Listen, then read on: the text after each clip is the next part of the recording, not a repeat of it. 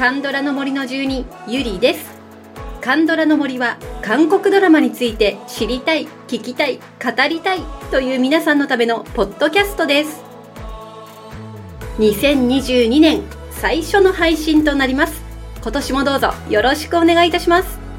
皆さんでカンドラを楽しんでまいりましょう。皆さんの新年初ドラマは何でしたでしょうか？私は怪物です。もう3週目に入りましたよ。やっとね Amazon プライムに登場してくれまして1月1日の0時ぴったりに配信されました。もう昨年のポッドキャストでもね随分怪物私もですしあの他のね皆さんもすごくおすすめしたドラマでしたよね。もうぜひ皆さんに見てほしいです。来月ぐらいにはねポッドキャストで特集したいと思っております。まあ、ちょっとあの声を聞いていただければわかるかと思うんですけど私あのなかなかですね年末から引いた風が抜けなくてですねちょっと今日声が変なんですけどもすいませんお聞き苦しいかもしれませんけれどもあの年内からね持ち越すものあったとしても風は風だけは持ち越したくなかったんですけどね。まあしょうがないですね。はい。ということでねあの今年もねいろんな特集をやっていこうと思っておりますので皆さんからのたくさんのリクエストお待ちしております。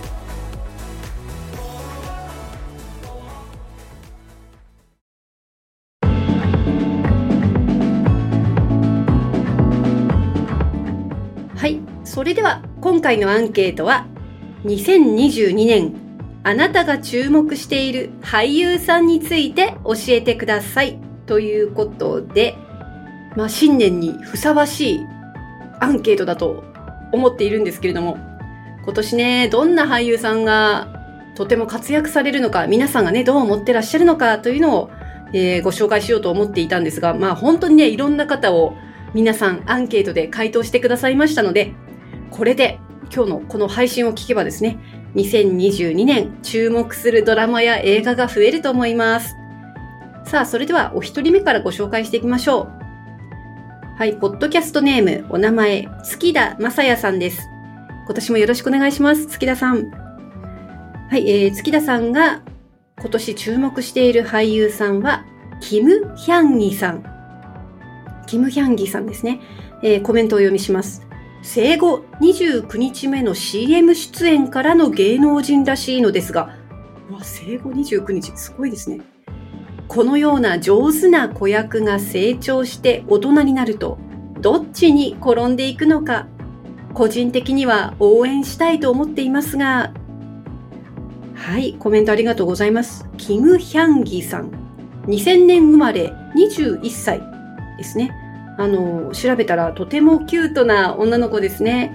もうすでに映画やドラマで大活躍ということでまだ私はちょっと見たことなかったんですけどあの映画で言うと「私の狼少年神と共に」スペーススイーパーズですね。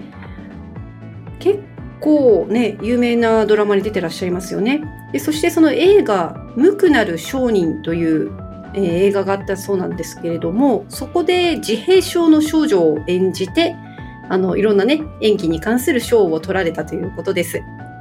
ドラマで言うと「女王の教室」18の瞬間。ねまあ、子役からの俳優さんがそのままね、あの、有名になるのかそうじゃないのかっていうのはなかなかあの、難しいところもあって、特に女優さんはそういうところ多いのかな。あの、日本でもね、同じような状況だと思うんですけれども、このキム・ヒャンギさんね、これから、はい、2022年、どんな活躍をされるのか、また、その子役時代のね、あの、昔のドラマとか映画とかもちょっと見てみたいですよね。はい、ありがとうございます。はい、それでは次の方をご紹介しましょう。ガネーシャさんです。ガネーシャさんが、えー、2022年注目している俳優さんは、キム・ボム君とウィウィ。ウィウィ。えー、これはウィ・ハジュンさんのことですよね。はい、コメントを読みします。ボム君、どんどんイケメン度が増していて、新しいドラマにも出てるし、これから見続けたい俳優さん。ウィーウィーはやっぱりイカ、イカゲームですね。イカからの注目度アップで、バッドクレイジーでもなかなか役をこなしてるなって思う。でも希望はコンユ氏の、あ、コンユさん出てきましたね。コンユ氏のニヤニヤできるラブ要素ありの平和なドラマをもう最後にやってくんねえかなってところ。なんか辛いの多いんですもの。ありがとうございます。まあ、コンユさんファンはね、あの、年末最後にネトフリで配信された静かなる海で、最初配信される時はもう本当にみんな嬉しくて嬉しくてしょうがなかったんですけれども、あの、内容がね、結構深刻なドラマで、あの、もうみんな窒息しそうになるのを我慢して見ていたような感じもありましたけれども、そうですね。コンユさんの平和なドラマは心からの希望ですよね。はい。えっ、ー、と、そして、キム・ボムさん。はい、キム・ボムさん、1989年生まれ32歳。あの、昨年はね、私も組保伝で、あの、イドンウクさんの弟役やってらっしゃったのを拝見しまして、ほんと良かったんですよね。すごく。うん、キム・ボムさん、あの、かっこいいところもあるし、可愛いところもあるし、切ないところもあるし、本当に素晴らしい俳優さんだなと思いました。ロースクールにもね、出てらっしゃったんですね。あの、拝見された方多いんじゃないんでしょうか。そして現在ですね、TVN のドラマ、ゴーストドクターに出演中ということで、これも配信欲しいですね。はい。キム・ボムさんでした。そして、ウィウィ。ウィウィね。ウィウィって言うんだって思いましたけど、ウィー・ハジュンさん。ブレイクの予感しますね。えー、1991年生まれ30歳ということで、イカゲームに出たのが大きかったですよね。なかなかあの、警察役がハマっていたと思うんですけれども、あの、私初めて拝見したのが、あの、黄金色の私の人生ですね。あのー、今ネトフリにもありますけど、パクシフさん、シンヘソンさんが出ていらっしゃるドラマですね。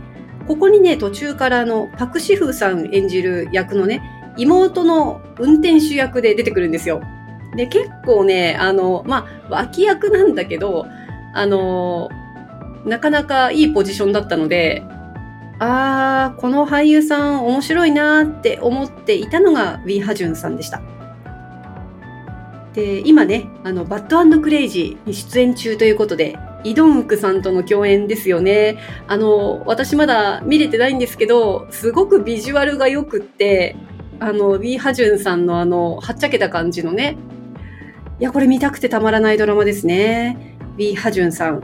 かなり世界的にもね、イカゲームで注目されたと思うんで、2022年注目の俳優さんですね。はい、それでは次の方、え次の方はようこさんです。ようこさんご注目の俳優さん、えー、クォンスヒョンさん、クォンスヒョンさん。密偵、あ、映画ですね。映画の密偵で無意識に印象に残ってた俳優さんで、ボゴムくんの青春記録で再会してそれ以降気になっています。目元が印象的だなぁと。はい、ありがとうございます。えー、クォン・スヒョンさん、え、密偵って、私密偵すごく好きな映画なんですよね。誰って思ったら、あの、密偵の最後で自転車漕いでた彼ですよね。確かに印象的でした。えー、クォン・スヒョンさん、1986年生まれの35歳。あね、意外と大人ですよね。あの、もうちょっと若いかと思ってました。で、これからあの KBS のドラマでソ・ソイングクさんと共演が決まっているそうです。楽しみですね。であともう一人挙げていただきましたね。ペドゥナさん。有名どころで今更ですが、静かなる海での演技に震えてしまって、今年出演作品をもっと見たいと思いました。はい。ペドゥナさん、やっぱりね、静かなる海すごかったですね。あの、最初あまりにも表情がないので、淡々とした役なので、あの、まあ、ペルナさんも出られたあの、秘密の森のね、あの、種目みたい、女種目ってちょっとね、思ってたんですよ、実はね。で、そしたら、あの、後半からね、すごく感情がこう、滲み出るような演技というのかな。やっぱりペルナさんってすごいなって、あの、本当に静かなルーミーでは楽しませていただきました。次の作品って決まってるんですかね？ちょっとネットで調べたら出てこないんで、あの、本当にペドゥナさんの演技というのはもう何度も見たいって感じになりますからね。次の作品に期待です。はい、えー、そして次の方、エミリンコさんです。ローンさん、ローンさんです。ローンさんが注目ということですね。彼はアイドルグループ SF9 の一人だそうです。年末に見たレンボ。すごく長いドラマでした。8話、12話に慣れてしまって、20話超えのドラマでした。でローンさん、これが初時代劇だそうです。美しいんです。そして長身。背が高いってことですね。ドラマの内容は、双子の兄になり変わり、女性なのに男性と偽ってセジャになって、そのセジャの家庭教師っぽいのに就任します。そしてセジャに恋してしまいます。調べてみたら私2回も見たアバウトタイムに出ていたじゃないですか。存在を知らなかったんです。今、私の心にそっと寄り添うのはローンさんです。レンボーですね。これ話題になってましたよね。結構いいドラマだと聞いています。はい、えー、ローンさんですね。ローン。えー、1996年生まれ25歳ですね。若いな2021年 KBS 演技大賞で、このね、えー、レンボのドラマで、新人賞、人気賞、ベストカップル賞まで取られたということで、見事3冠達成ということでした。すごいんですね。いや、ちょっとこれ見、見、これ見ないといけないかな、レンボ。で今年はどうかと言いますともう2022年上半期に放送予定の MBC のね新ドラマがあるということですよ。ローンさん、これからね、あの、アイドルから俳優へと、ね、成長していくのかなと思います。まだまだお若いですからね。だからこのエミリンコさんのね、このレンボの解説を聞いて、ね、ちょっと見たいと思った人多いんじゃないでしょうか。私もね、見たいと思いました。ありがとうございます。さあ、次の方、アビソラさんです。アビソラさんの注目の俳優さんは、チョ・ヒョンチョルさん。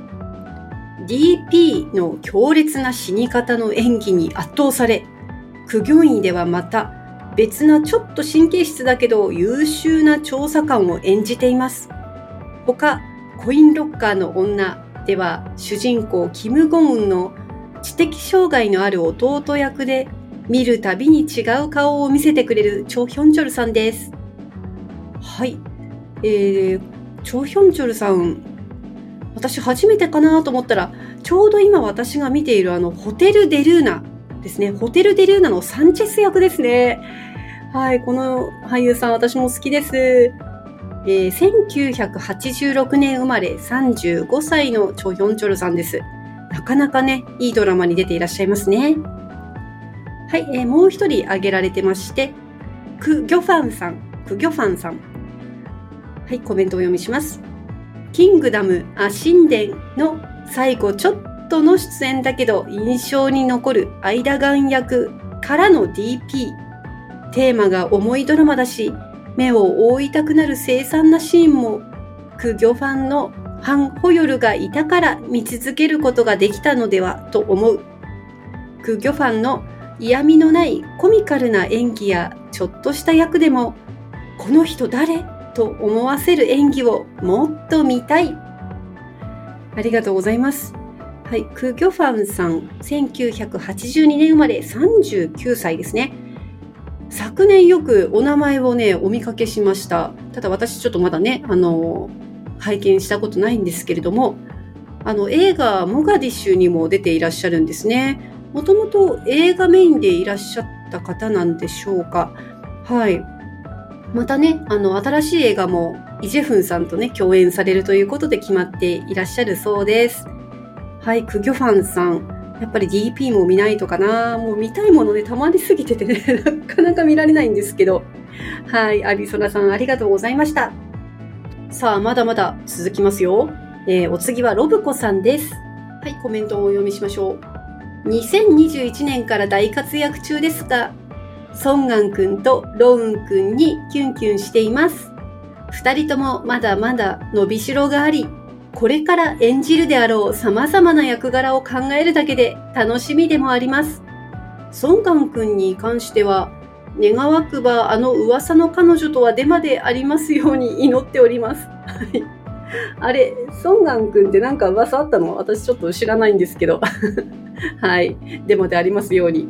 えー、ソンガン君をね、押してくださったのは、あの、ポッドキャストネーム、ミヤさんもね、ソンガン君を書いてくださいました。いやー、ほんとね、大活躍でしたね。あの、昨年はね、ナビデラもすごかったですし、その後のね、あの、ドラマもなかなか評判を呼んでましたけれども、いろんな評判をね。えー、ソンガン君は1994年生まれ27歳です。今年はね、あの JTBC の気象庁の人々というドラマで、なんとあのパクミニョンさんとね、共演されるということで、パク・ミニョンさんといえばね、大物のあの男性俳優さんとたくさん共演されている方ですから、これはまた楽しみですよね。はい、ありがとうございました。さあ、次の方は、ネトフリ主婦さんです。はい、注目される俳優さんは、パク・ドンヨンさん。はい、コメントいきます。ヴィンチェンツォの終盤の前髪を下ろした姿にやられました。最初は威厳を保つため、前髪を上げてキリッとしていましたが、終盤の展開の可愛さと前髪を下ろした姿がとんでもない化学反応を起こしてました。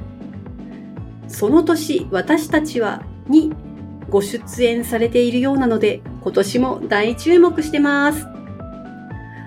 はい、ありがとうございます。カクドンヨンさんね、あの、ヴィンチェンツォね、そうそう、最後髪の毛下ろしてね、あの、ヴィンチェンツォのことをこう、ヒョンヒョンって呼んで、うん、もう子犬の、子犬のようについてくる彼が可愛すぎて、本当に良かったですね。はい、クワクドンヨンさん、1997年生まれ、24歳。若いね。この若さで、この若さでこの存在感、ほんとすごいですよね。まさに今年も注目、パク・ドンヨンさんでした。はい。えっ、ー、と、次はですね、えっ、ー、と、ユー、ユーミーさんですかね。ユーミーさん。はい。えー、コンユさんですね。コンユさんまた出てきました。はい。えー、コンユさん。かっこいいのに可愛くて、可愛いのにかっこいい。こんな40代は反則です。はい。コンユさんね、40代なんですよね。1979年生まれ42歳。本当に可愛い40代。なんですが、まあ、静かなる海ではね、すごいクールな隊長役を演じてらっしゃって、この可愛いのにかっこいいっていうこのギャップにね、ちょっとやられますよね。はい、あの、コンユさん続いております。えー、次はお名前、コンユリカさん。明けましておめでとうございます。はい、おめでとうございます。もちろん、婚友です。もちろん。はい。えー、祖母、イカゲーム、静かなる海と、各 CF コマーシャルですね、の活躍ぶりを見たし、また、あれだけ嫌がっていたインスタグラムも海外のファンのために配信始めて、20周年を迎えた婚友が身近に感じましたよ。次の作品の情報もあり、期待十分の婚友。44歳になり、ますますかっこよくてキュートで時々素のジチョルをこれからも応援していきますよ。熱愛報道も誤報でしたが、ありましたね。やはりまだまだ私たち、いや、私だけの婚友でいてほしいな、と、まだまだ熱が上昇中の私です。はい、ありがとうございます。やっぱり今年もね、婚友は暑いですね、婚友さん。ね、次の作品もちょっと出てましたけど、なんかね、またちょっと怖めのファンタジーなのか何なのか、そういうタイトルっぽいのが見受けられましたが、どんな感じでしょうね。はい。さあ、えっ、ー、と、まだ婚友さんつながりでいきましょうかね。えー、次は熱烈婚友ファンのペコ4201さんです。まあ、今回はね、あの、たくさん俳優さんをご紹介していただいてます。はい、えー、コメントいきましょうね。婚友推しの活躍を注目するのは当たり前で、新作の話題もあり、楽しみです。はい。で、次、挙げてくださってるのが、パクボゴム、ユクソンジェ。二人ともに、今年前半に除隊なさいますね。軍隊経験が演技にどう反映されるのか、また、復帰作の選び方も気になるところです。はい、このお二人ね、除隊されるんですね。待ち遠しい。パク・ボゴンさんもね、祖母でコンユさんと共演されましたし、ソンジェさんもね、トッケビで共演、コンユさんとしていたということで、あの、コンユさんファンにはおなじみのお二人ですけれども、パク・ボゴンさんはね、もう本当に大人気ですから、これ除隊した時にはね、きっと大騒ぎになりますね。楽しみ。はい、えー、続けていきましょう。今度はね、イ・ジェフンさん。超イケメンではないけれど、模範タクシーとムーブトゥーヘブンの味わいある演技が癖になり、新作も見てみたいです。はい、えー、イ・ジェフンさん、1984年生まれ37歳ですね。この模範タクシーとムーブトゥーヘブン、これはね、本当にいいというね、噂を聞いてますんで、私も見たいなと思ってます。で映画もね、イジフンさんかなり出てらっしゃいますよね。先ほどもありましたけど、クギョファンさんとの共演も予定されているということで、はい、今年注目ですね。はい、まだまだペコ4201さんに挙げていただいておりますが、次はチョン・ヨビンさん。ヴィンチェンツォの自然体の演技が気に入りました。いろいろな役柄を見せてほしいです。はい、チョン・ヨビンさんもですね、1989年生まれ32歳。もう、ヴィンチェンツォのチャヨンが良かったですよね。はい。なんか、なんか今年もネトフリのね、ドラマが決まってるそうなので、またあの、キレッキレのね、演技が見たいですよね。はい。そして次に挙げていただいているのが、カクドンヨンさん。はい。また来ました、カクドンヨンさん。若いのに演技派で、ヴィンチェンツォ、最古だけど大丈夫。雲が描いた月明かりと作品ごとに違う顔が覗きます。この次はどんな顔に変身するのか興味津々です。はい。先ほどね、ネトフリ主婦さんからもご紹介ありましたけれども、本当に注目ですよね。私も大好きです。はい、えー、次の注目の俳優さん行きましょう。キム・ヘジュンさん。はい、えー、キム・ヘジュンさん。調査官苦行医で、可愛いあの子よくやるもんだねの言葉にぴったりのサイコパスは怖かったです。あどけない表情と仕草から究極のサイコパスに挑戦するのを想像しているだけでワクワクします。はい、キム・ヘジュンさん。えー、昨年ね、あの、年末のポッドキャストでもちょっとご紹介しましたけれども、1995年生まれ26歳ということで、ねえ、可愛い顔でサイコパスなんですね。苦行医、やっぱり見ないとだな。あの、ちなみに私が彼女と出会ったのは、あの、ひと夏の奇跡というドラマですね。ネットフリにありますね。あの、ヨジングが出ていたので見たんですけど、すごいんですよね。あの、兄弟、4人兄弟なんですけど、ヨジングパクドンヨン、キムヘジュンで兄弟なんですよ。ね、すごい演技派兄弟ですよね。確かにこのひと夏の奇跡で見ていても、この3人っていうのはすごく際立っていて、あの、とても見ていて楽しいドラマでしたね。で、キム・ヘジュンさん。はい。えー、そして次はですね、チャン・ドンユンさん。チャン・ドンユンさん。えー、ノクドゥーデン、ノクドゥーデンの女装姿は美しかったですね。これからの活躍が楽しみな一人だと思います。おえっ、ー、と、チャンドンユンさんは1992年生まれ29歳。あのこの方の経歴が面白いですね。あの、大学生時代に泥棒を捕まえて一躍ね、あの、有名になったということで、そこからスカウトして俳優に転じられたという。ねえ、すごい、ノクドゥーデンですね。これもちょっと話題聞いてましたね。はい。いや、たくさん挙げていただきました。ありがとうございます。もうペコ4201さんはね、あのー、もう婚友沼時代からの長いお付き合いになりますけれども、あのー、私と出会った当初って、あんまり婚友さん以外のドラマ見ていらっしゃらなかったですよね、確か。もうそれが今もう本当あの、カンドラ博士的な存在になってるなと思って、いやー、たくさん見ていらっしゃって、私もいつも、あの、参考にさせていただいております。ありがとうございます。さあ、えー、今回最後の方をご紹介いたしましょう。バルコさん。はい、いつもお世話になっております。えー、ラストに挙げていただくのは、ウドファンさんですね。ウドファン。約2年の兵役を終え、今年1月5日に除隊しました。本当にお帰りなさい。無事でありがとうの気持ちでいっぱいです。今年はネットフリックスオリジナルドラマ、猟犬たちの出演も決まり、今までの期間を取り戻すべく彼の活躍が期待されます。色っぽさも可愛さもかっこよさも合わせ持った魅力たっぷりの俳優さんです。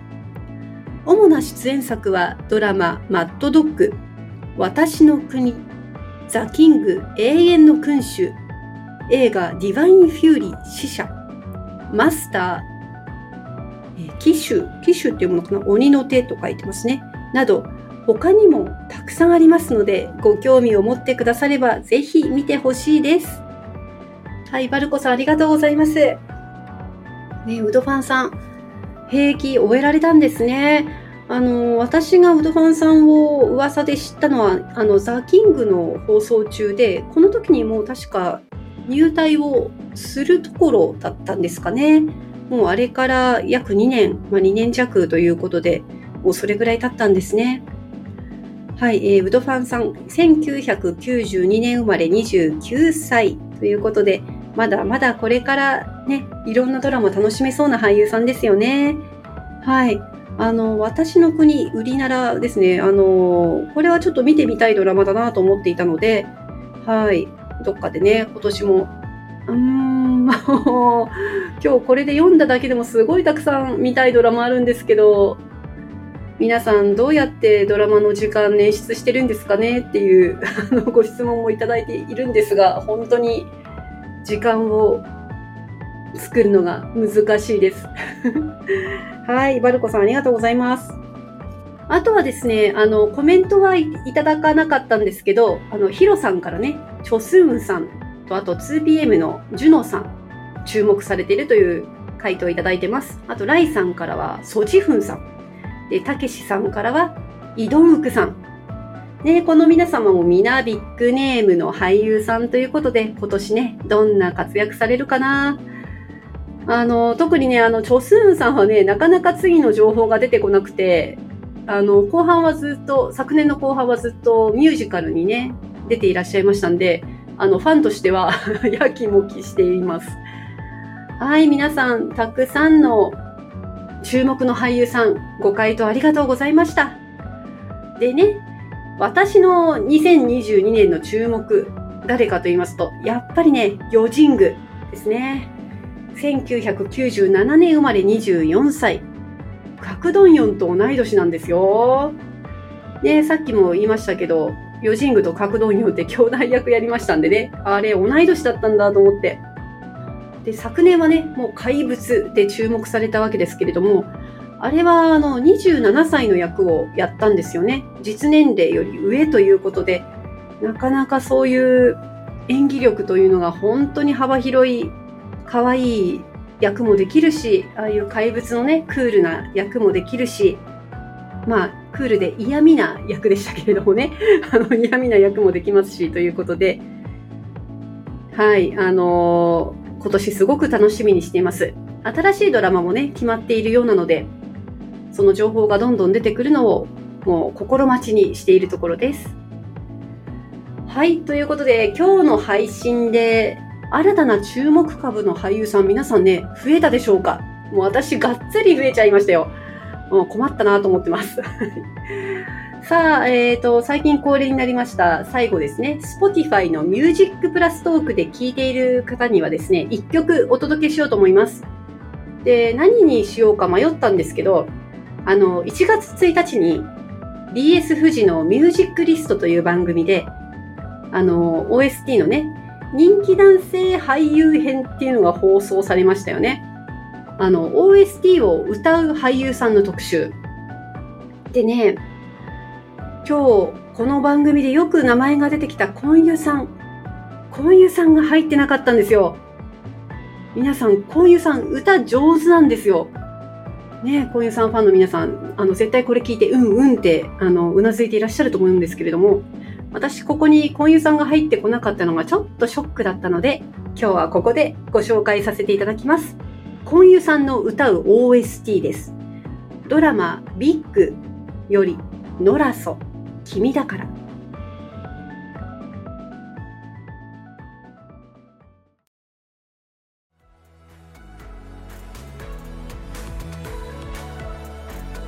はい、ノラソ君だから、コンユさんによる歌でした。はい、コンユさんの声ってどうです？あの、本当に繊細で素敵な声ですよね。